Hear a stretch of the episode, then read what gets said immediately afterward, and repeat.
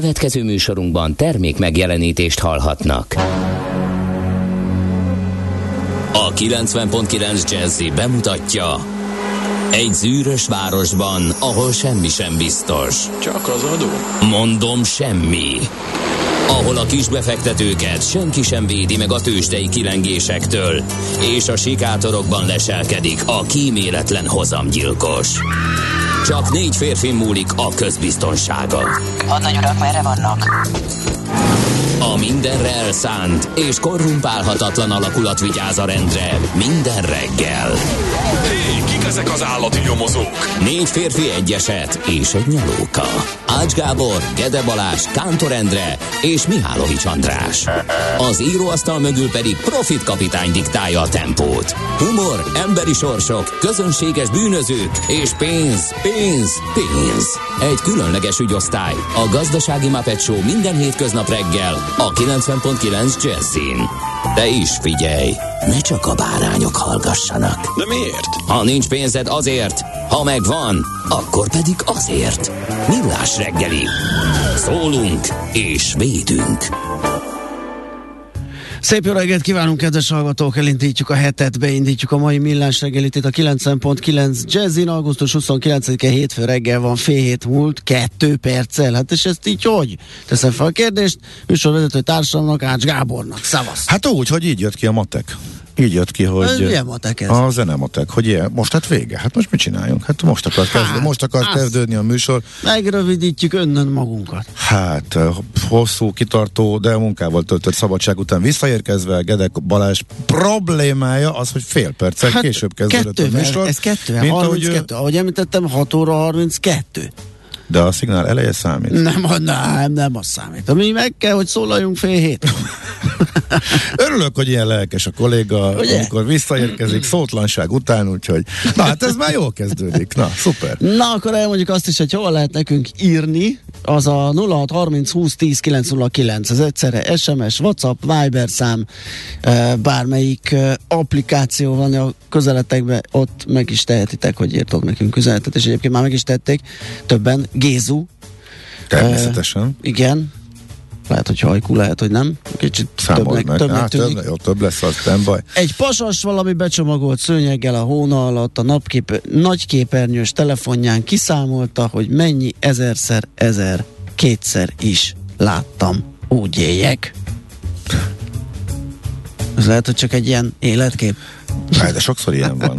Igen. Tehát Igen. ne gondolkodjunk, hiszem- nem szabad hiszem, sokáig várjál. gondolkodni a megfejtésen. Ez. Nem, nem, nem, jó, nem, várjál, Gézu már, már, már irányítja itt az értelmezést, mert uh, hashtagekkel. Tehát hashtag Gézu mindig van, uh-huh. van néha hashtag hajkú, hogyha hajkú. Igen, de az nem az. Ez nem az, ez csak simán egy hashtag Gézu volt. Uh-huh. Uh-huh, nagyon jó, és van egyébként hashtag Gézu, hashtag félperces. Jó, oké, akkor így tudni fogunk mindent, nem kell nekünk számolgatni, meg beosztani műfajilag, hogy hogy, hogy, hogy, hogy, hogy legyen ez. Buda írja nekünk, Várkonyi kolléga okán frissíteni kéne a szignált. Hát azért, na, de Hát, elszaladjuk. do- do- do- do- Hello. Nem úgy van. Nem úgy van. majd úgy- Szignál a frissítés tíz évente. Igen, vannak ilyen, vannak ilyen, Millás reggeli hallgatóknak ígért bögri legyártása 8 év. igen. Um,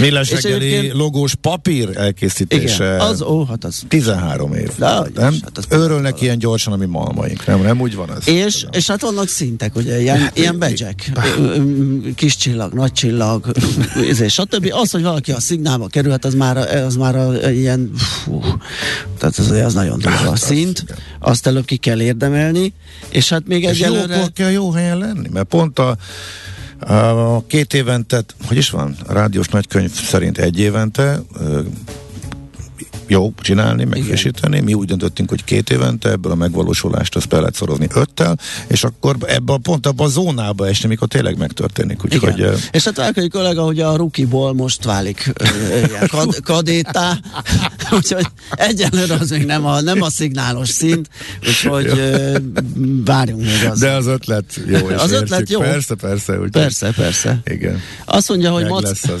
Látod, hogy hogy ismernek minket?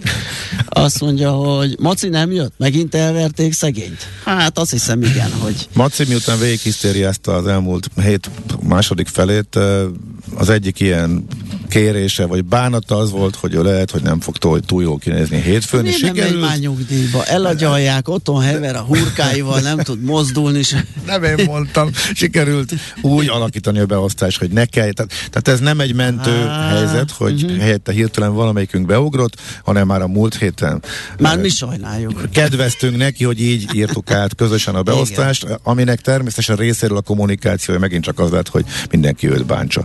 Na, de ez nem így volt. Igen. Aztán nézzük, hogy mi van még. Ja igen, és még a házitról írta, így van, Gede tudja, hogy nem szabad késni, Ács morálja meg, hát ismert. Hát, ha azt tudnák a kedves hallgatók, hogy Gede kolléga mikor lépett be a stúdióba, a Nem fél az a perce, Nem a az a fél lényeg. perccel Nem az a később lényeg. indult De én fél hétkor már tudtam volna mondani a magam. Az, hogy a jó reggelt kartársak, borongós időben még kellemes út és forgalmi viszonyok között lehet közlekedni Gödről Pestre minden szakaszon. A Szerencs utcai lámpát akár menetből is lehet abszolválni. Alig 21 perc. A menetidő jelenleg zugló Hermina mezőre, mezőre, zőre. Én hát évek- meg is vetlődött a vége. Én évek a óta azt látom, hogy, le, hogy le, le, legyen egy 19-es, mert, mert Igen, nem, de nem- nem. A 20 a leg... Az Én értem, nagyon- hogy ahhoz már szabályt kéne sérteni, meg mit tudom 20, én, de nem jön össze a 19, pedig egyszer de megnézni. Hát azt egy ilyen, az egy ilyen Guinness hitelesítést is megérne Ja, ezen a igen. szakaszon külön D-kartás World Recordja. És hát most az utolsó, hát milyen utolsó? Tehát a, már a héten suli van. Hát, hogy reménykedtek a gyerekek, amikor húzták, halasztották, hogy megjelenjen ez a rendelet, nagyon-nagyon késő jött ki, mikor kezdődik Mhm. uh-huh. a tanév. Hát logikus volt, hogy szeptember 1 ha csütörtök, akkor a csütörtök pénteken menni kell, és ha csak péntekre esik, eh, akkor szokták elengedni, de Igen. akkor sem mindig a, akkor csak ilyen ez a tingli-tangli, bemegyünk, három osztályfőnök jó, aztán gyorsan hazahúzunk, annak meg mi értelme alapon. Hát nem, menni kell már elsőjén, szóval eh, nincs áthelyezés negyedikéig. Eh, El kell kezdeni időben, de hogyha majd drága lesz a fűtés, akkor lehessen szabad napokat adni, gondolom a közepén, vagy hát nem tudom, de elég sok helyről ez jön vissza most. Na megköszönjük a névnaposainkat is, Beatrix és Erna, valamint a naptárban felelhető még Bolda, Cézár, Ernella, Szabina, Ernestina, Trixi meg még sokan mások, Kamillák Jánosok. Köszöntünk mindenkit nagy szeretettel. Aztán a Magyar Fotográfia napja a mai Vállas Antal 1840. augusztus 29-én készítette az első magyarországi dagerotípiát. Ó. Ezért ö, kapta a, az emléknap ezt a dátumot, augusztus 29-én. 1521-ben első Szulejmán, szultán által vezetett török haderő bevette Nándor-Fehérvárt. Ez az augusztus nagyon ment ezeknek a törököknek, mert hogy 1526-ban a Ö, szintén első Szulajmán szultán vezette török haderő a Mohácsi csatában szétveri a magyar fősereget. Második Lajos király is elesik. Viszont Kőszegnél már nem jött össze ez harmadjára. az is erre a napra esik Kőszeg ostroma csak 1532-re, és a török hadsereg sikertelen nől elvonul Tehát hat évvel később. Kőszeg vára alól. Értek Igen. oda, és 5-6 évente neki rugaszkodott a török, kétszer sikerült, harmadjára nem.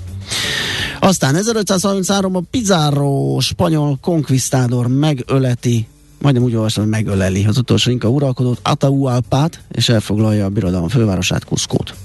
De aztán visszajönnek, aztán csak beveszik Aztán Budá, Budát jut, igen. 41-ben, és tényleg megint ugyanezen a napon minden. Ez Tehát ez olyan fura. furcsa. Igen, ez biztos, hogy volt valami babonás, valami, vagy az időjárás, vagy a, én nem tudom, mi kedvezett nekik, hogy ilyenkor szerettek csatázni. Na, igen, tehát 1541 ide Buda, hogy a legjobb tömör történelem úra keretében mondja a Igen. belga zenekar ismert dala, amit egy, hihetetlen, hogy tudnak visszamondani a fiatalok, akik uh, hamarabb ismerték, mint hogy történelmet tanultak volna nagyon sokan, aztán utána rácsodálkoznak, hogy tényleg ez mit is jelent. Aztán mi van még? Megalkalog az IBUS jogelődje, az Mhm. utazási, utazá, nem is egyszerűsége, utazási vállalat RT, ez volt a neve 1902-ben, és a Budapesti Értéktősdének is az első részvénye volt, amivel lehetett kereskedni. Bizony. Öm, aztán mi van még? Ö, 1907-ben összeomlik a nagy tavakat az Atlanti óceánnal összekötő Szent Lőrinc folyó fölött a tartományi főváros Quebec City és a túlparti Lévis, ha Lévis, közti acélhíd. Hm. Atombomba tesztelés, a szovjetek sikeresen tesztelik az első atombombájukat 1949-ben ezen a napon, és sajnos a Katrina hurikánra is emlékezhetünk, eléri Louisiana partjait. 2005-ben 65 mérföldre délre New Orleans-tól, aztán tudjuk, mi lett a vége, óriási pusztítás. Nos, születésnaposok közül már csak úgy szemezgettünk, János Pannoniuszt megemlítjük 1434-ből, Ingrid Bergman, háromszoros Oscar díjas svéd színésznőt mindenképp, 1915-ös, Richard Attenborough báró, a, ö, Oscar díjas angol színész, filmszínész, rendező, producer, is ezen a napon született, ahogy John McCain, amerikai politikus szenátor pedig 1936-ban ezen a napon, és Michael Jackson is csak 58-ban a kiváló táncos, koreográfus, énekes, színész, akinek egyébként még mindig, ugye a halála körüli perek még mindig zajlanak, ugye azt hiszem az orvosát most kezdték el igazán perbe fogni, vagy vád alá helyezni. Úgyhogy... És természetesen a az élete után, a, a tevékenység és a magánélete kapcsán kiderült visszáságok miatt azt is vita övezi, hogy akkor ez mennyire érinti az ő munkásságát. Ez mindig, ez mindig és, zavaros, hogyha... Igen, és igen. akkor konkrétan játsszuk el a dalait, vagy próbáljuk elfelejteni, hogy ő létezett amiatt, ami, mármint művészileg is, amiatt, am, amit, ahogy ő élt, illetve mm. amiket a magánélete során e, hát e, rendkívül elítélendő dolgokat tett, de hát ez, igen, ez egy érdekes, hogy, hogy ez hogy hosszú, hosszú, ezt a, ezt a, ezt a ez, valósz, ez valószínűleg se, hogy igen. mert mindenkinek meg lesz a véleménye, és e, ez egy örök vita marad valószínűleg mostantól. Na nézzük, akkor kapcsolódik az első zene nem, valahogy nem, valaki? Nem, nem, nem, nem okay, teljesen nem. Nos, ez a millás reggeli továbbra is hát egy zseniális mm, észrevétel jött az előbb. Mm, kérdezi egy kedves hallgató, hogy ez Gézu összes megzenésítve? ez a ja, igen. Ö, aztán atyám mi ez a rettenetes dal és uh, sok, sok az új hallgató ennek örülök. Sok, ez, sok, igen. Ez néhány éve sokat ment, és aztán kevesebbet, most meg éppen visszatért, úgyhogy az, ha valakinek újdonság, ez azt jelenti. Uh-huh. Uh, aztán igen, a dilemmánkhoz írja Buda nagyon érdekesen, hogy Csát drogos és gyilkos, Vörös Marti megtébolyult, Cseh uh-huh. Tamás Orbánista, József Attila öngyilkos, Csontvár is kizofrén, a mű, a művész gyermeke nem száll át rá az átok. Igen. De figyelj, hát ez az egyik megközelítés. De, de hogy egy, igen, nagyon sokan éltek önpusztító életmódot, de igen. mondjuk a Csetamás Orbánista az az összes, izé- tehát, hogy az mekkora, tehát egyrészt mikor halt meg Csetamás? 2008 tájéken. Igen. Tehát az, most Akkor még akár lehetett is. Hát de most érte, az egy teljesen más rendszer volt, amit most Persze. élünk, és a mai miniszterelnök megítélés egy teljesen más volt. Igen. Ráadásul azért sok mindenkivel barátkozott. Szóval ez, hogy hogy rá, tehát így utólag ráégetni, ez meg így az utókor egy része, egy egészen elképesztően csőlátású beszűkült része rész, részéről döbbenetes. De az, hogy hát nagyon sok, igen. De az nem mindegy egyébként, hogy valaki önpusztító életet él, vagy pedig másokra is átragaszt, illetve mm. Másoknak is károkat okoz. Tehát itt azért lehet egy igen, erős igen, határt igen, húzni, vannak. tehát ezt, azért, ezt megint fontos. Igen, tehát ezt a két megjegyzés azért szerintem érdemes hozzáfűzni ez a listához, illetve ez a komment, ez amit a hallgató küldött. 444-et olvasgatom, és azzal... És bocsánat, és visszaélt a hatalmával, illetve a, mármint, hogy a Michael, ha Michael Jacksonról beszélünk. Ja, igen, illetve a Ez mindig, ez, ez igen. mindig nagy kérdés, igen. 444-en uh, arról arról írnak, hogy csökkenthetné a brutális áramárat az ukrán import, de a magyar állam nem kér belőle. Uh, ugye pont februárban, február 23-ról 24-re viradóan akkor tört ki a igen, az orosz-ukrán háború. Ö, levált egy kísérleti teszt erejéig az ukrán ö, áramhálózat és az európai az oroszról és az európaihoz csatlakozott. Úgy tervezték, hogy három nap tesztüzem után visszaállnak, de aztán jött a háború, és nem. És itt maradtak. Ö, ez az előzmény így, így tud rácsatlakozni erre a rendszerre az ukrán ö, energiatermelés, és tudna ö, áramot adni, de az a hír járja, hogy mi nem veszünk tőlük, és hát itt kétféle kétféle megközelítés is létezik. Az egyik politikai oldalról közelít, mi szerint a magyar kormány nem akarja pénzhez juttatni az ukrán államot, főleg addig nem, amíg az oroszokkal nem sikerül megegyezni az újabb gázszállításokról. A kevésbé rossz nyelvek azt mondják, hogy a Mavir 2023-ra vár, amikor új elszámolási rend lesz már életben az EU-s tagállamok és Ukrajna között a határkapacitásért felszámított díj elosztásában, és a Mavir akkortól ár ö, közvetlenül is kereshetne, már közvetlenül is kereshetne az üzleten. Ez a kétféle megközelítés van, és a cikk teljes terjedelmében a 444.hu-n olvasható. Egy nagyon érdekes riport, hát még épp hogy csak bele tudtam olvasni, mert mindjárt elmondom, amit olvastam azelőtt, hogy kevés időm maradt rá, de ez tök jó, amikor valaki nem csak sikítozik, meg sápítozik, hanem tesz is valamit, és bék- békés csabai civileket látogattak meg, akik erdőt ültetnek, és nagyon érdekes történet, hogy ők hogy találtak egymásra, nem ismerték egymást, és volt egy srác, aki úgy döntött, hogy elkezd csak fákat ültetni. És simán az ő érdeklődés abban az irányába fordult, hogy valamit civilként tenne ő is a földért, illetve szűkebb lakókörnyezetért, és elkezdett fákat ültetni, és híre ment, és hasonló gondolkodású. Egyébként szakemberek, tehát kertészeti, erdészeti, mindenféle szakemberek csatlakoztak hozzá, és most már egy hatalmas erdőterületet ápolnak, és egy csomó előadást mennek tartani, hogy tudatosítsák a, a változásokat, mit lehet tenni. Szóval az ő történetüket dolgozza föl egy helyszíni riportban a 24.hu. A Balavány Györgynek a riportjait mindig szívesen olvasom, és tök érdekes, mármint amelyik jutottam eddig benne, de egyébként, ami meg elvette a figyelmet tőle, teljesen bele mm, feledkeztem a New York Times-nak a cikkébe arról, és kicsit, kicsit hasonló történet, hát csak egy nagyon kicsit a klímaváltozása közös nevező, mit lehet tenni, országok óriási versenyt kezdtek el futni, főleg az öböl térségében.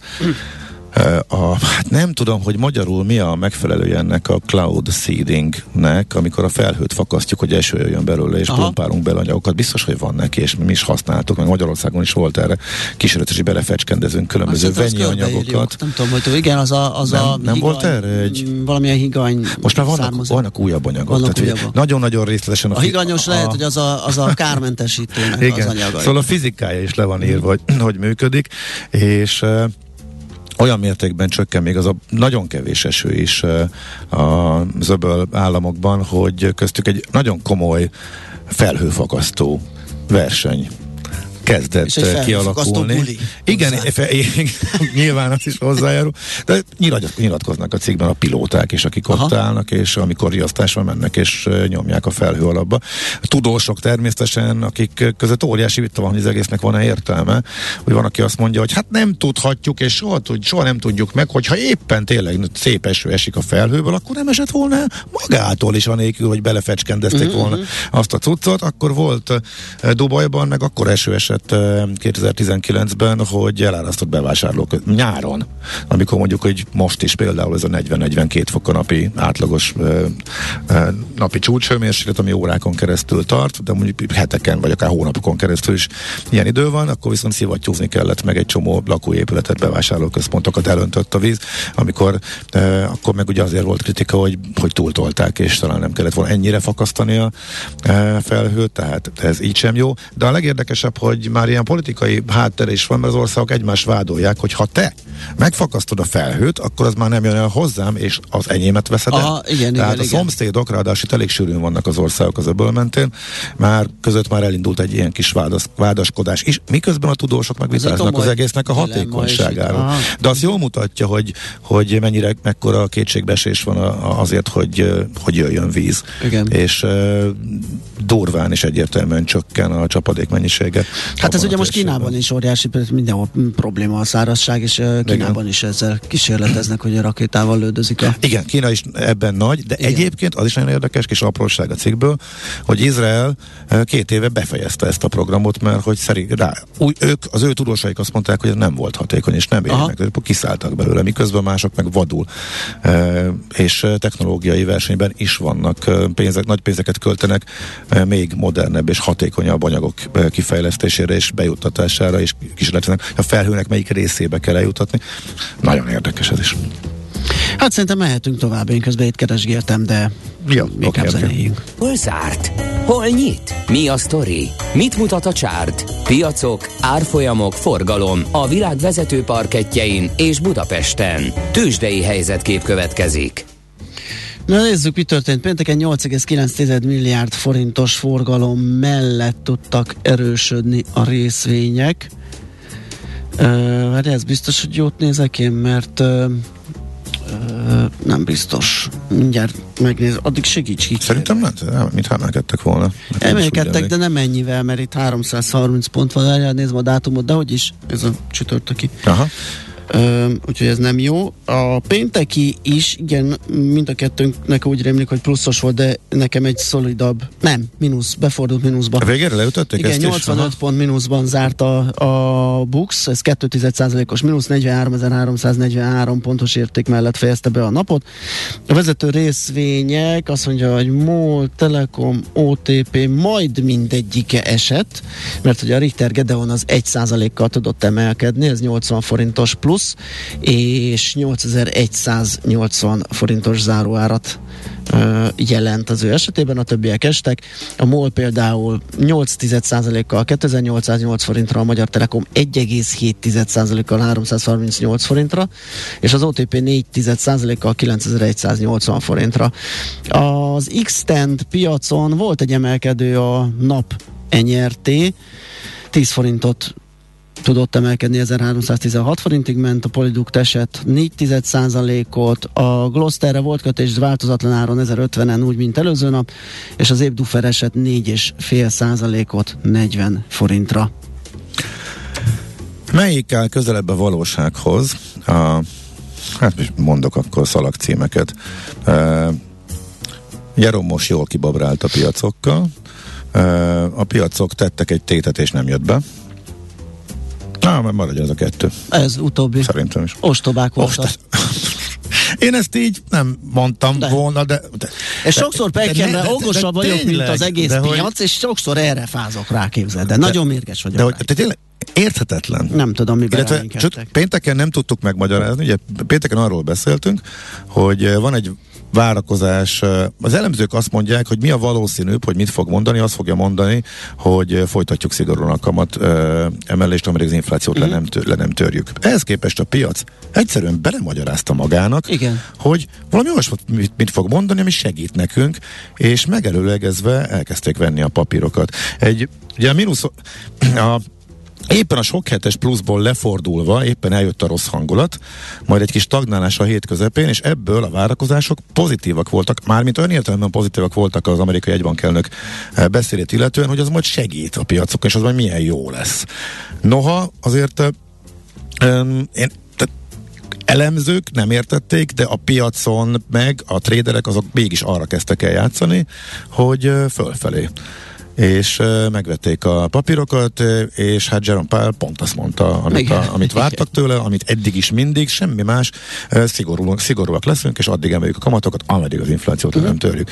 Erre a piac, erre pánikszerűen elkezdtek menekülni kifel azon az ajtón, amelyiken elő, előző, előző Igen. nap, illetve a beszéd első szaváig jöttek befele. Igen. Úgyhogy egy... Megmagyarázták ugye az emelés utáni beszédében is, hogy milyen galamb volt. Uh, holott azért ott is, ott is ki lehetett venni dolgokat, mert uh, ugye említette például, hogy nagyon adatvezérelt lesz, nagyon közelről nézik az adatokat, azt fogja Mhm. meghatározni, és még, és még kérdésre, újságírói kérdésre is azt állszat, hogy ez nem recesszió. Tehát most azért, mert van két ilyen érték, azt hogy látott már maga ilyet. A, mostában végignézem a, Igen. a, ezeket a, ezeket a közvetítéseket. Tényleg? Ennyire belemásztál? Aha. Tök jó. És, és, és hogy nem, tehát nem hordozza magán azokat, hogy ilyen munkanélküliségi, ilyen feszes munkaerőpiaci Most az helyzet egyik mellett. definíció alapján. Persze, éppen persze, azért, mert éppen technikailag annak tűnik, Igen. attól még Tehát ez már, egy, brutális ez munkaerőpiac már lehetett mellett. volna figyelmeztetőjel arra, hogy még van ott tér a keményebb emelésre, tehát sem egyáltalán nem jelenti, de nem, megmagyarázták, hogy már, ú, már olyanok az adatok, hogy itt aztán Pénteken azt emeltük ki, hogy az Nvidia, hát a, a, az volt a, az egésznek a legjobb tehát az mutatta leginkább, hogy itt valami nagyon furcsa, elképesztő pozitív várakozás lett a beszéddel kapcsolatosan. Egy ro, um, alapvetően előtte még negatív hangulatban, rossz jelentés, rossz kilátások, mm. uh, amikor kijön jó nagy esés, és egész nap vették, vették, vették a komoly pluszig, a minden rossz hírre. Na hát most meg nyilván ütötték vissza az egész nap, a pénteki nap nagy vesztese egyébként is a félvezető szektor volt, több mint 4%-kal szakadt az információtechnológia, ezen belül a Philadelphia Semiconductor Index, amit is szoktak nézni a félvezetők kapcsán, az 5 és felett. Minden szektor esett, az energia legkisebbet 1%-kal, az összes többi az sokkal nagyobbat. A Dow Jones 1000 pontot e, veszített, de százalékosan is ez a 2-3 százalékos meglehetősen vaskos bukták jöttek össze, reagálva arra, hogy hát a jegybank elnök azt mondta, amit számít elképzelhetett tőle, nem azt, amit mi, mint piac gondoltunk, és amire elkezdtünk spekizni az előző másfél napon. De nagyon érdekes volt, tényleg ilyet, ilyet, ilyet ritkán látni, hogy az elemzők többsége tér, eltérően a piac elkezd mást várni, és a kötvénypiacon is, meg Igen. a részvénypiacon is. Mint egy, mint egy talán bele próbálva, belekényszeríteni próbálva a jegybank elnököt, hogy legyen egy kicsit lazább. Hát nem lett. Nem. Úgyhogy tartotta Igen, magát ahhoz, amit, amit gondolt, meg amit várni lehetett tőle. Ezért volt érdekes a pénteki, illetve a csütörtöki kereskedés. Tőzsdei helyzetkép hangzott el a Millás reggeliben. Azt írja nekünk uh, Ricardo, hogy Gárdony Tópart, Budapest Duna Arena, Tornapark, 50 perc. Irány edzeni. Helyes. Ez a tücsakraja pösze énekesével rettenetes. Ezt kaptuk még. Aztán igen, igen, amikor a higanyt kimondtam, nekem is gyanús volt, hogy az biztos, hogy jó ötlete szétlődözni a levegőeget higannyal. Nem, tévedés, oh. bocsánat, ki is javítottak a hallgatók, hogy az ezüst jodit. Igen, az igen, igen, a igen. pössze énekesével nagyon. igen. igen, azt megkapta. Aztán uh, Budapest uh, Szentendre a 11-es úton sima 15 perc. Nagyon klassz. Én is mondanám egyébként, hogy a Budaörsi út is jó járható volt befele, csak de nem, nem jöttem korábban. Nekem itt több lámpaváltás volt itt, mint vagy szokott lenni az alkotáson, úgyhogy már éreztem erősödést, de ez jönnek semmi közel ahhoz, hogy közeledünk az iskolához, illetve már ezek már nem veszi ki olyan sok család ezt az egész hetet, igen, többen igen, vagyunk, igen. egy kicsivel itthon azért lehet számítani, hogy a múlt héthez képest azért elősül lesz a forgalom, de az, hogy vasárnap délután is dugóba tudtam több helyen is kerülni a városba, arra nem számítottam. Tegnap az, az kicsit furcsa volt, és hát, zavaró, de hát sajnos ez az, támogassuk még jobban a benzint, közlekedjünk többet, pazaroljunk még többet, ez az, ez az csak így. Igen. Na kérem szépen, akkor ezekkel a gondolatokkal búcsúzunk, visszajövünk majd Szoller Andi hírei után, mert hogy ő a az ügyeletes hírszerkesztő, és uh, hát és ennyi, majd akkor folytatjuk a millás reggelit. Műsorunkban termék megjelenítést hallhattak. A reggeli rohanásban könnyű szemtől szembe kerülni egy túl szépnek tűnő ajánlattal. Az eredmény krétával körberajzolt tetemes összeg. A tethelyen a gazdasági helyszínelők, a ravasz, az agy és két füles csésze és fejvállalakzat. A lehetetlen küldetés megfejteni a Fibonacci kódot. A jutalom egy bögre rossz kávé és egy olyan hozamgörbe, amilyet még Alonso Mózli sem látott. Millás reggeli, a 90.9 Jazzy Rádió gazdasági mapetsója. Vigyázat! Van rá engedélyünk! A Millás reggeli főtámogatója a Superautomobil KFT, a Schiller Auto család Lexus Pest márka kereskedése Újpesten. Schiller Auto család. Autók szeretettel. Jó reggelt kívánunk, kedves hallgatók! Ez a Millás reggeli továbbra is augusztus 29-én hétfőn reggel 418 után egy perccel megyünk tovább Ács Gáborral. És Gede Balázsral. És uh, 0630 20 10 909 SMS WhatsApp és Viber számunkra. Azt mondja, hogy megnézzük, vannak-e útinformációink először is. Budapest legfrissebb közlekedési hírei, itt a 90.9 jazz Hát azokat előttem még frissibe, amit a hallgatók írtak, ugye Szentendrei 11-es úton sima 15 perc, ez 3 es volt, ez fél órával ezelőtt, ugye tudjuk, hogy ilyenkor ilyen exponenciálisan változik a helyzet, úgyhogy ott már biztos, hogy ott is zsúfoltabb, úgyhogy megnézem az útinformot, hogy ők miről tájékoztatnak, hát a Hegyes halomnál a kilépésre várakozó gépjárműsor egy kilométeres, ezt olvasom az M1-es autópályán, e, és semmi egyebet. Még az útinform sem írja, hogy nagyon torlódnának a Budapest felé bevezető utak, úgyhogy lehet, hogy jól lehet közlekedni tényleg még mindig.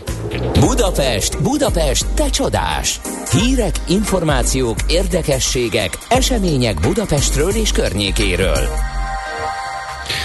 Na, hát eléggé rezeg a léc, ugye Budapest költségvetése körül, mert hogy óriási drágulás sújtja őt is, és a gazdálkodásukat. A Telex írja például, Telex, nem Telext, vagy mit mondtam? Szerintem jól mondtad, jól mondtam, de aztán lehet. lehet, hogy Igen. csak nem Uh, hogy a közvilágítás 5 milliárddal, a fővárosi intézmények és a közösségi közlekedés energiaköltsége 1, illetve 21 milliárddal került többe a fővárosi önkormányzatnak az eredetileg tervezethez képest. Ezt uh, Kisabrus főpolgármester helyettes uh, mondta a csütörtökön egy háttérbeszélgetésen, és hát jelezték a kormány felé ezt a problémát, de egyelőre uh, semmilyen reakció nem érkezett. Jó, hát igen, hát ezt igen. tudjuk, tehát ez régóta, amennyire megy, a kormány ott tesz be a fővárosnak, ahol tud, tehát ez Igen, és ügy. még minden mellett ugye az energiaállak mellett az elszálló kamatok miatt a különböző finanszírozási eszközökön elszenvedett kamat veszteségek, vagy hát fizetendő kamat nagysága is 1,7 milliárddal több, mint volt eddig. Uh-huh, igen, ez azon a tájékoztatón derült ki szerintem, amiről már pénteken is beszéltünk, Aha. csak újabb infok, infok, ez egy másik összefoglaló. Ami, szinte beszéltünk egyébként szintén róla, sőt, egy kört futottunk Repohár ügyben, igen. és már abban szerepelt egyébként abban a G7-es cikkben, és szerintem Bucski Péter el is mondta, hogy a Budapest Park, akinek önálló rendszere van, és nem a, azt a másik rendszert használja, mint egy sok szórakozó hely, és ahol csak tokent kapsz a végén, és nem tudod visszaváltani, és a token marad nálad, de nem tudsz pénzedhez jutni.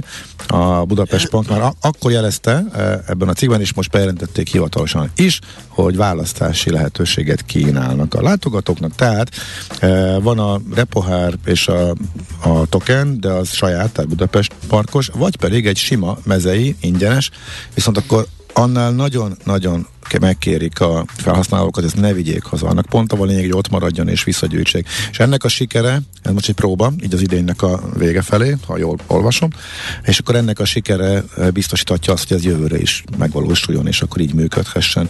És az is egyébként tök jó, meg tök pozitív, hogy a tokenes verziónál is fölkínálják a lehetőséget a végén, hogy ha nem is készpénzt, de egy kupont adnak a végén, ami föl, ami, amit, el, amit már lehet költeni koncertjegyre, vagy korizni télen, mm. tehát nem az van, hogy mindenképpen egy tokennel gazdagodsz, vagy pedig egy pohárral, de legalább levásárhatóvá válik az a megoldás, és úgyhogy amit ígért, azt most jelentette be, tehát a Budapest Park.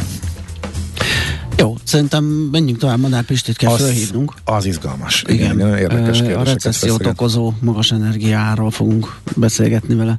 Nekünk a Gellért hegy a Himalája. A Millás reggeli fővárossal és környékével foglalkozó rovata hangzott el. És itt van velünk a vonalban Madár István a Portfolio.hu vezető elemzője. Jó reggel, szia! Jó reggel, szia! Hello, hello, szia!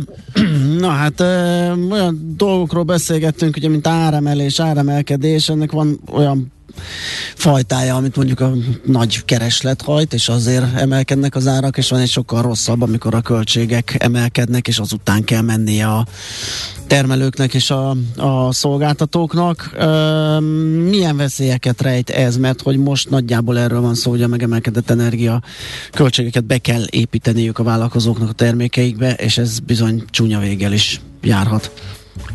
Igen, igen, ugye arról, az a nagy képünk, hogy, hogy tavaly ugye valamikor az év második felében elindult egy nagyon meredek energiaáremelkedés, ami, ami már akkor ilyen példátlannak látszott, hiszen mondjuk az idei év elejére ilyen három-ötszörösére nőttek a gáz és áramárak Európában, ugyanakkor egy dolog fékezte ezt a, ezt a hatást, hogy a pillanatnyi piaci árak nem feltétlenül jelentkeznek egyből a vállalatok uh-huh. gazdálkodásába.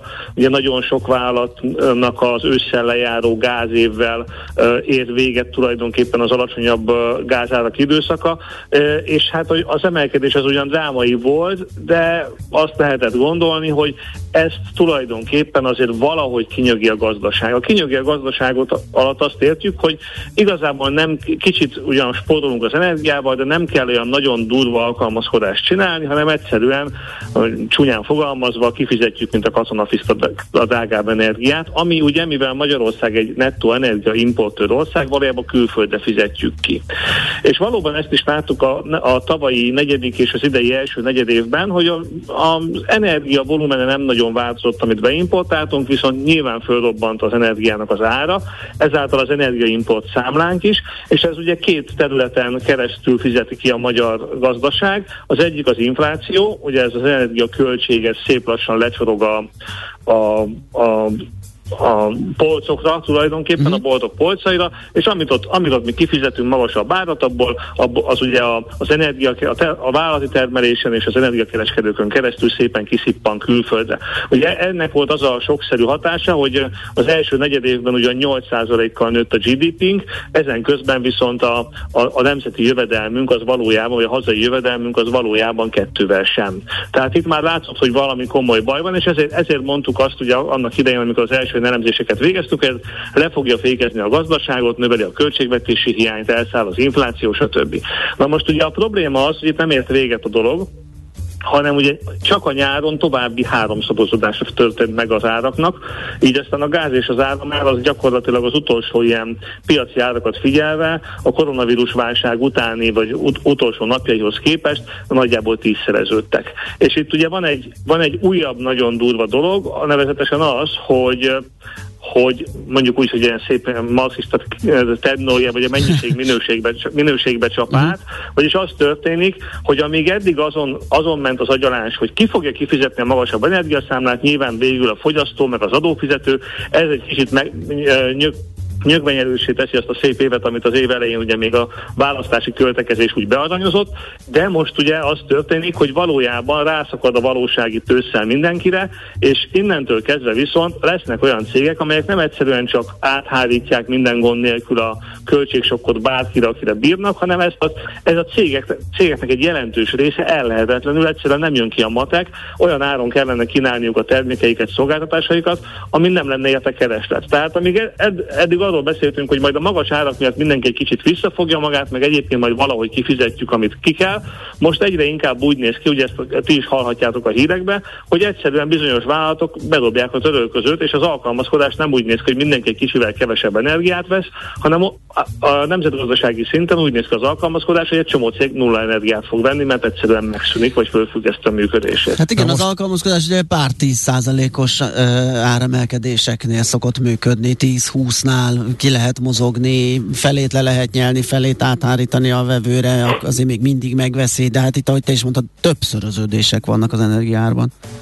Így van, így van. Ugye ez, ez, ez, egy, ez egy minőségi különbség ahhoz képest, amit az év első felében láttunk. Ugye most már ősztől a szállodák, a fürdők, Igen. de akár irodák, termelőüzemek is, üzemek is, amelyek uh, energiaigényesebbek, nem tudom én, egy horganizó üzem, egy, egy feldolgozóipari üzem, amelyik, amelyik magas energiával uh, állítja elő a termékét, azoknak mind-mind kiderülhet, hogy a, az energia költsége az a mostaninak 5-8-10 szeresére emelkedik, ami azt jelenti, hogy, uh, hogy tulajdonképpen az ő üzletmenete az el lehetetlenül. Ez egy, ez egy egészen más uh, uh, hatás és tényező, mint amit eddig, eddig láttunk, és valószínűleg ez, uh, bár nyilván a mértékek azok vállalatokként eltér, de nemzetgazdasági szinten mondjuk a nyár elejéhez képest ez egy óriási változás, és, és ezt, ezt a hatalmas változást, ezt uh, ugye mondjuk a gáz esetében ugye 25 eurós árról beszéltünk, 30 eurós árról beszéltünk mondjuk 2021 közepén, aztán ugye az orosz válság kitörései után ilyen 100 eurós ár alakult ki, most meg 300-nál tartunk. Tehát ugye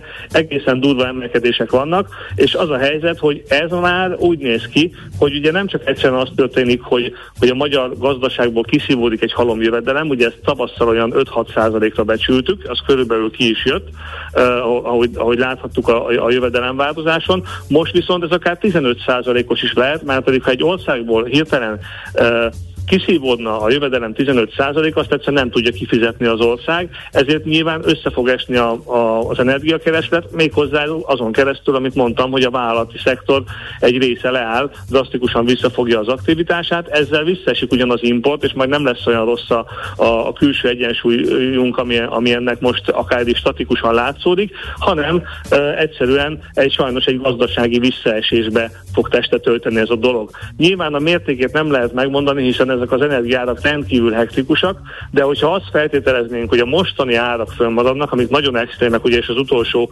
egy hétben alakultak ki ennyire durván magas szint, szinten, akkor bizony egy ilyen magas energiád az már egész Európát és Magyarországot is mély recesszióba tudná dönteni. Uh-huh. Az a kiegyenlítődés miért nem indul el, mondjuk nem, tehát nem Magyarországon, hanem mondjuk globális szinten, hogy ilyen energia árak mellett mindenhol tömeges csődök meg leállások le, jöhetnek, és a kereslet csökkentésének kellene automatikusan lefelé húzni az árakat.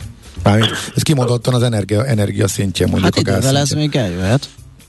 Igen, igen, igazad van, ez egy jó kérdés. Ugye a, a, az egyik válasz az, hogy ez az egész jelenség európai szintű. Tehát Európán kívül jóval kevésbé jellemző. Mondjuk, hogy a, ha másik fejlett térséget, az Egyesült Államokat nézzük, ott, ott nincs, nincs ilyen durva energiáremelkedés. Ott is valami mocorog nyilván, hiszen az egy globális piac, de, de, de jóval, jóval kisebb az, az, az energiárak emelkedése.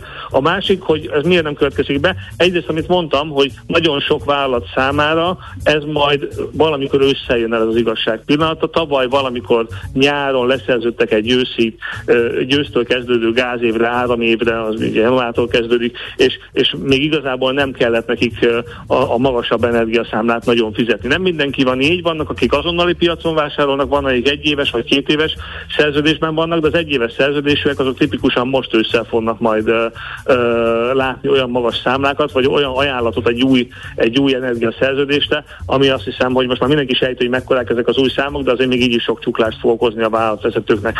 És ez a, ez a, e, emiatt igazából még ennek ne, ez az alkalmazkodás eddig még, még finomabb volt, mint ahogy említettem is. Egyrészt tehát azért, mert sokak számára nem is lett érzékelhető, és akik érzékelték is, azok is még azért a mostanihoz képest egy alacsonyabb drágulási tempót ö, ö, érzékeltek, és ezért ugye az alkalmazkodás nem volt ennyire ennyire drasztikus. Egy-egy leállás, akadozás már volt azért eddig is, de azért láttuk, hogy azért elég jól, jól áthidolt ezt egyelőre a vállalati szektor. Most jön el az időszak, amikor, amikor, amikor ez jobban fájni fog, és ugye itt az általad említett hatásoknak a sorrendje az valószínűleg fordított, tehát először fog visszaesni ugye a kereslet azzal, hogy a vállalkozás leáll, eldobja a törölközőt, azt mondja, hogy ő, ne, ő nem fizet energiát a következő hónapokban, mert nem fogja tudni kifizetni, akkor majd valószínűleg le fog esni a kereslet, de ugye itt is az a nagy kérdés, és akkor ugye vissza fog esni az, az energiaár is, de addigra ugye már a félgazdaság leállt. Uh-huh. Ugye ami, ami még ráadásul ezt nehezíti, az az ugye, hogy ez az energiapiac ez egy borzasztó bonyolult és a hagyományos piacokhoz képest eltérően működik. Itt van például ugye az, hogy az energiaár emelkedést nagyban fűti ez a félelem vagy spekuláció, hogy nem lesz télen még annyi gáz se, hogy a lakosságot kifűtsük Európában. Ez pedig ugye azért van, mert az oroszok ugye az egész orosz-ukrán háború és szankciós politika játszmájának részévé tették azt, hogy most akkor ad-e éppen gázt, vagy nem ad-e éppen gázt, és ilyen jelzésértékű leállásokkal Igen, tehát a, az európai fogyasztókat. Az, az oroszok és kezében ugye, egy fegyverről van szó, tehát hogyha eljutunk odáig, hogy megúsztuk a telet, vagy egyáltalán csak túljutunk a télen, és az oroszok már nem tudnak ennyire gázárat emelni szavakkal, fenyegetésekkel, akkor az segíthet?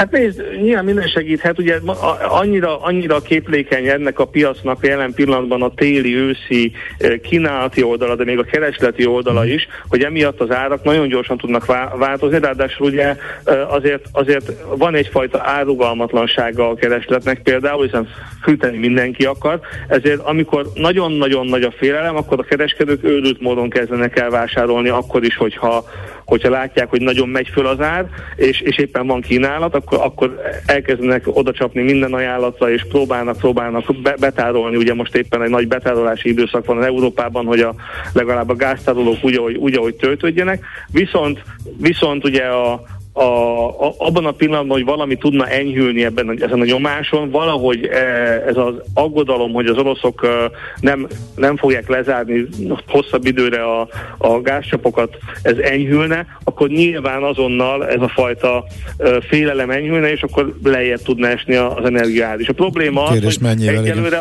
igen. igen, mennyivel, meg, meg ugye az a probléma, hogy egyelőre azért még csak nyár vége van, tehát most megyünk még bele abba az őszbe, ahol valószínűleg az energiaellátási kockázatok azok egyre élesebben vetődnek föl, és egyre komolyabban kezd, kezd el mindenki aggódni, és ahogy majd megyünk bele a, a fűtési szezonba, és kezdenek elfogyni a tárolóból a, a, tárolóból a gáz, annál inkább megy a találgatás, majd, hogy januárig, februárig, márciusig húzza, húzzuk-e, vagy áprilisig, májusig, és ezzel tulajdonképpen gond nélkül átvészeljük az egész telet, és ez, ez a feszültség ezért előrejelezhető módon inkább nő, mint csökken. Az orosz-ukrán háborúban sem látunk igazából egy gyors lezárásra utaló jelet. Más kérdés, hogy egyáltalán az segítene ezen a dolgon, vagy nem, ugye, hiszen a uh-huh. szankciók valószínűleg akkor Igen. is fölmaradnának. Tehát egyszerűen senki, aki a piacon van, senki nem gondolja azt, hogy ez a helyzet, ez rövid távon enyhülhet, és pont azért, mert mindenki azt gondolja, hogy nem enyhül, ezért látjuk uh-huh. azt, hogy egyre hiszterikusabb a piac. Egy fontos kérdés még fölmerül, hogy majd Magyarország szemszögéből, hogy most itt állunk gatyára vetkőzve teljes kiszolgáltatottságban, vagy valami valamit azért tudnánk, tudnánk tenni, vagy, vagy lehet,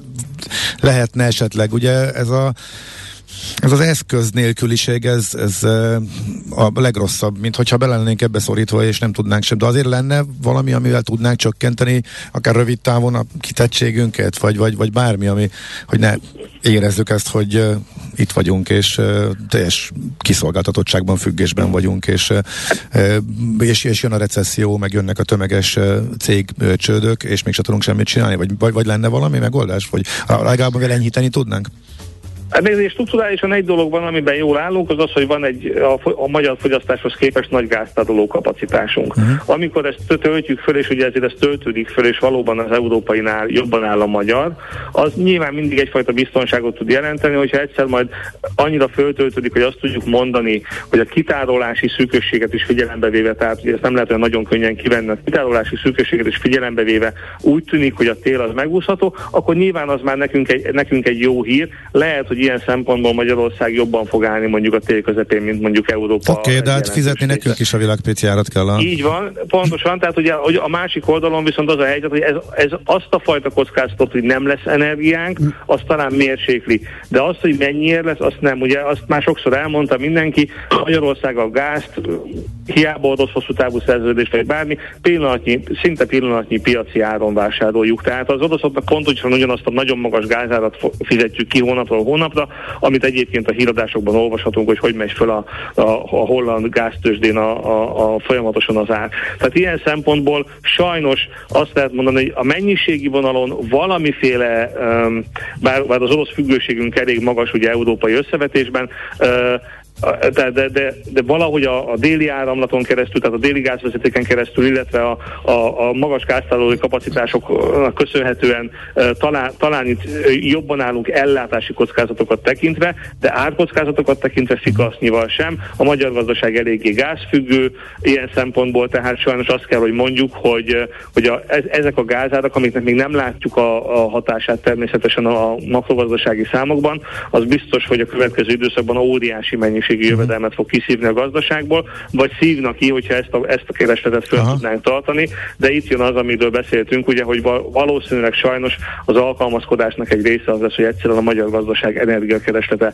drasztikusan vissza fog esni, amikor azt látják majd cégek, hogy egyszerűen nem fog tudni uh-huh. ilyen energiárak mellett működni a, a szervezet. Akkor összefoglalom, fázni nem fogunk, csak csőrben megyünk. Hát nézd, ugye csődben, csődben nem, nem, nem, mi, nem vagy, mi, meg nem az állam, igen, tehát nem csak igen, igen, sok igen, cég, igen, tehát igen, igen. igen. Igen, igen. Saj, ugye azért, azért azt, azt hogy mondott az érdemes megint, hogy nyilván mindig ilyenkor, amikor ezt látjuk, akkor, akkor azért, és ellátunk egy-egy újabb áremelkedést, akkor a költségvetés helyzete is egyre kétségbejtőbbnek tűnik. De nem abban az értelemben, hogy csődbe megyünk, hanem abban az értelemben, hogy azt látjuk, hogy a mozgástere az drasztikusan szűkül, ugye amikor először beterveztünk néhány százmilliárd forintos veszteséget a, az MVM-be, akkor az kiderül, hogy 1000 milliárd körül van, most már azt gondolom, hogy ugye ott elhozott a 2000 milliárdos évesített veszteségek is, most már valószínűleg ennél is sokkal-sokkal magasabban vagyunk, és ezt az államnak ezt a cekhet, mint, mint ugye az MVM állami cég, fizetnie kell, ez pedig a költségvetés helyzetét folyamatosan rontja, miközben azt halljuk, hogy hú, de jó jön az áfa bevétel, milyen jó, hogy infláció, ez megment a költségvetés, nem ment meg a költségvetés, mert az egyik oldalon tényleg az adóbevételekre jótékony hatással van a meglepetési infláció,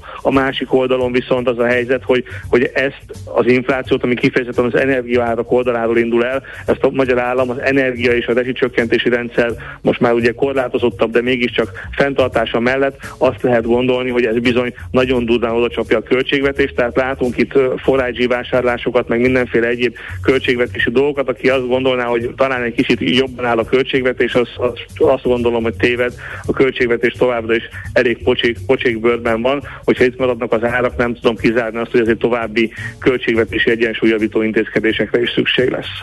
Egyre jobb. Oh, szerintem befejezzük, mert, Igen. mert, mert, mert, mert egyik bugyorból a másikba bukunk, úgyhogy ez... Miket ez... fogsz még mondani, ha nem fejezzük be, de köszönjük szépen, Köszi hogy szépen. fölhívtad a figyelmet erre, hogy mire érdemes Szép napot számítani, kívánunk. és Én- hova köszönöm, Szia. Köszi, szia, szia. Madár István, a Portfolio.hu vezető ellenzője borzolta a kedélyeket, de hát ez van, tehát ez a helyzet. Ez van, erre tényleg jobb fölkészülni, és jó ezt E, és látni. ezt nem, megle- a meglepetés erejével sújtson Igen, bár ugye tenni ellene, vagy Hát az kiderült, hogy nem sokat lehet. nem sokat lehet. Hát nehéz helyzet. Hírek jönnek, utána jövünk vissza. Mi várható a héten? Milyen adatok, információk, döntések hathatnak a forint értékére, a tőzsdei hangulatra? Heti kitekintő. A millás reggeli szakértői előrejelzése a héten várható fontos eseményekről a piacok tükrében.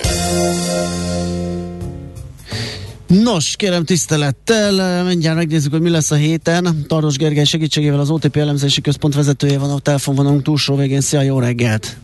Jó reggelt! Hát gyanítom a mai napot ugorhatjuk, viszont holnap egy jó kis MNB kamat döntés. Mi a várakozás? Hát most nem nagyon van kérdés, igazából ugye mindenki azt gondolja, hogy egy, egy új, hát igazából, Az ugye az elemzők azok eléggé, eléggé ugyanazt a nótát fújják, mi is azt gondoljuk, hogy, hogy úgy 100 ponttal emeli az MNB a kamatot. Ugye a piacban van egy kicsit több beárazva, de azt mindig azért, tehát nehéz megmondani, hogy most erre a hónapra vagy a következőre, meg ugye az, hogy esetleg arra számít a piac, hogy lesz rendkívüli emelés is időközben, de hogy mintha a piacban egy kicsit több lenne beárazva. És ugye, ugye a, tehát a ciklusban, tehát hogy, hogy most a piaci árazás az azt tükrözi, hogy 14,5-15 százalékig is felmehet ugye akár az MNB alapkamat az év végéig, e, és hogy nagyjából addig tart a ciklus.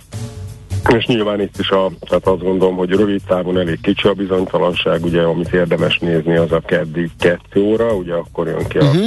a kamatközlemény, ugye háromkor lesz nyilván sajtály, e, és hát aztán csütörtökön kilenckor az egyhetes betéti kamat, és hát majd utána szeptembertől kezd majd érdekes lenni, ugye ott jön majd a, az új inflációs report, ö, és hát, hát egyelőre ez egy ilyen nyugis dolognak tűnik, aztán persze meglátjuk, tehát ilyen gázárak mellett lehet, hogy mondjuk akkora lesz a piaci reakció, hogy mondjuk keddig alapvetően átíródik az, hogy, az, hogy, az, hogy mit kell tenni az MNB-nek. A kedi irányadó kamat döntést követően a csütörtöki egyhetes betétit is gyaníthatóan akkor ez a várakozás, hogy 100 bázisponttal emeli. Így van, így, Aha. így van. Egy, egyelőre ez van benne, aztán tehát, hogy azt gondolom, hogy, hogy, hogy itt most, most a, tehát, hogy, hogy alapvetően kicsi lenne a bizonytalanság, azért az a piaci folyamatok még befűthetnek, de ez a legvalószínűbb kimenet.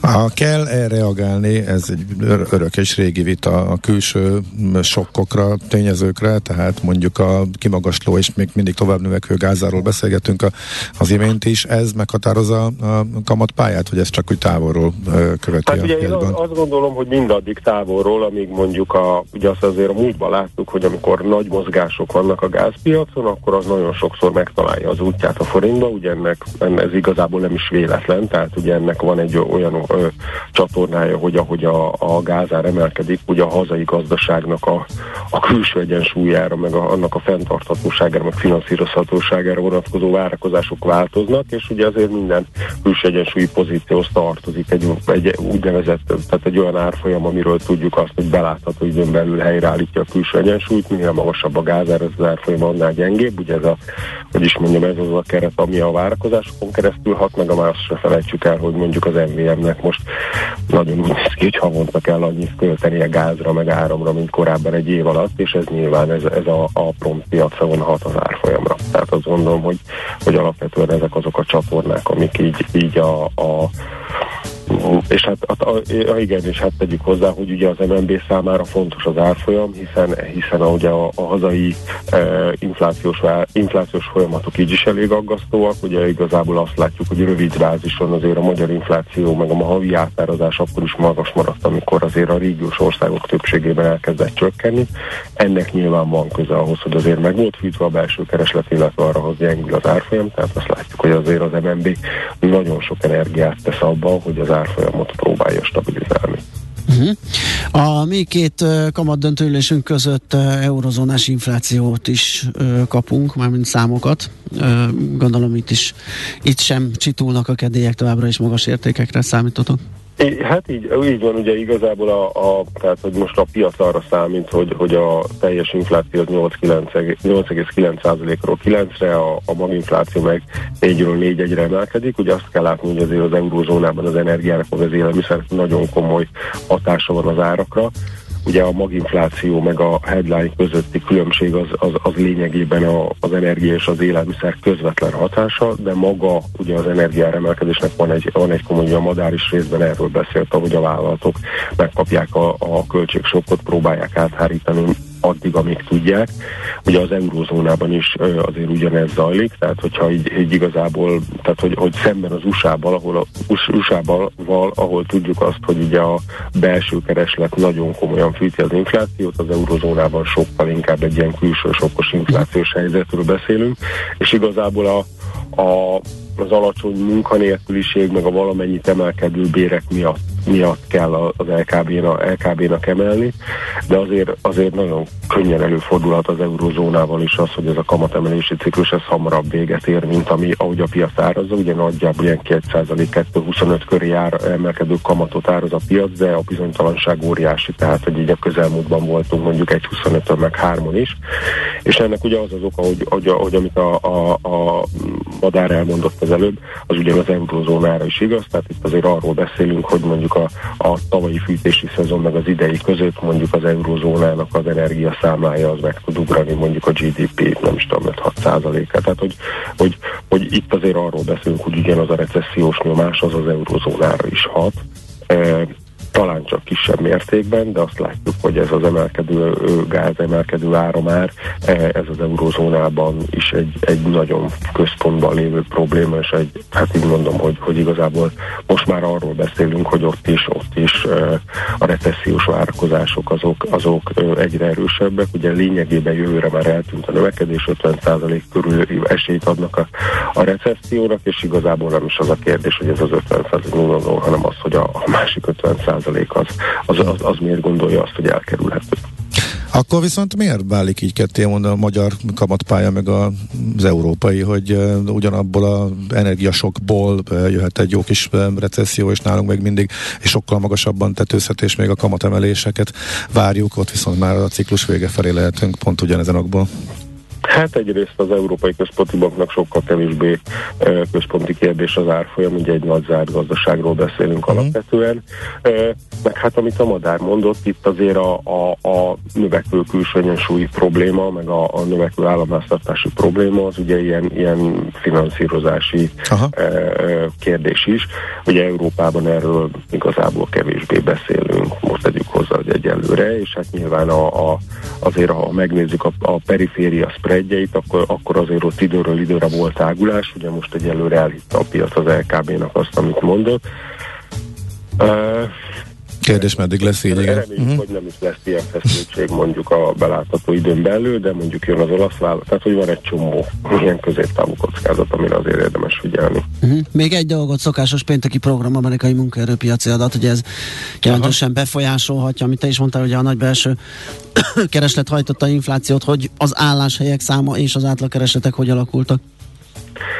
Igen, hát az USA-ban ugye azért nagyon más a kép, ugye az USA, mint, mint alapvetően nettoenergia a exportőr, ezért sokkal kevésbé van ennek a dolognak hitéve. Ott is probléma persze az energiáremelkedés, de ott az infláció sokkal inkább egy ilyen belső keresleti által hajtott infláció, és ott igazából ugye az a, az a helyzet, hogy a Fed eldöntötte érthető okokból, hogy ő ezt az inflációs nyomást most akarja megfogni.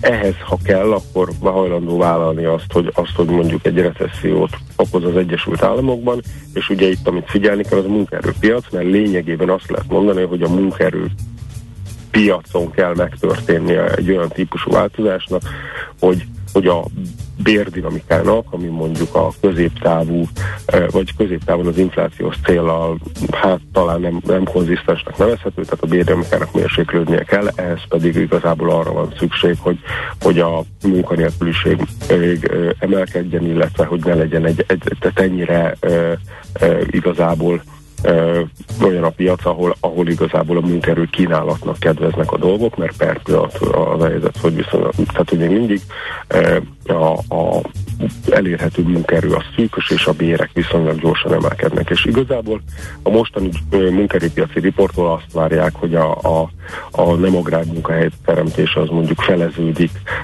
az előző havihoz képest, és lemegy 285 ezerre. Igazából a béreknél nem tört, tehát nem várnak nagy változást, az éves bérdőmik azt, azt várják, hogy tovább, tehát hogy ilyen 5% fölött marad, 5-3-ra emelkedik konkrétan 5-2-ről. És hát a munkanélküliségben még ez nem okoz változást, de hogy így középtávon azt gondolom ezt kell figyelni, mert hogy ugye igazából a, a Fednek a tehát a, ahogy el tudja érni a célját, ahhoz, ahhoz mindenképpen a munkaerőpiacon keresztül is vezet az út. Jó, állunk elébe, meglátjuk milyenek lesznek az adatok. Nagyon köszi a beszámolót, jó munkát, szép hetet! Jó hetet mindenkinek, Szia. sziasztok! Tardos Gergelyel, az OTP elemzési központ vezetőjével beszélgettünk. Heti kitekintő rovatunk hangzott el. Mire érdemes odafigyelni a héten? Mi elmondjuk. Hát figyelj, ez így át kéne, el kéne csónakáznunk valahogy Egy, optimista Egyre sötétebb. De, de az a baj, hogy ezt mutatják a számok, és ez a Igen. realitás, és beszélni kell róla, tényleg jó, hogyha ezt tudjuk, de hogy ne vágjunk eret a műsor végéig, ez remélhetőleg majd bár mondjuk pont Olaszország következik. Ezt akarom mondani, az előre törő, előre törő szélső jobb majd megvigasztal minket, mert hogy Olaszország és a periféria elszálló, potenciálisan elszálló spreadjeivel már beharangoztuk. Micsoda vidám beszélgetésen, kérem szépen. Olaszországot is. Szóval Andi jön először a hírekkel, utána jövünk vissza, folytatjuk a millás reggelét az adóvilág rovatunkkal. Műsorunkban termék megjelenítést hallhattak. Mi az IT? Információtechnológia, azaz informatika. Az IT azonban óriási üzlet is, mindennapjainkat befolyásoló globális biznisz. Honnan tudod, hogy a rengeteg információból mi a hasznos?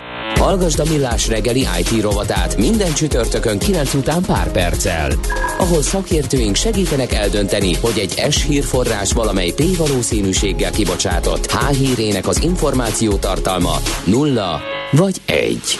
A műsorszám támogatója, a hazai tős, de gyorsan növekvő nemzetközi informatikai szolgáltatója, a Gloster Infokommunikációs NRT.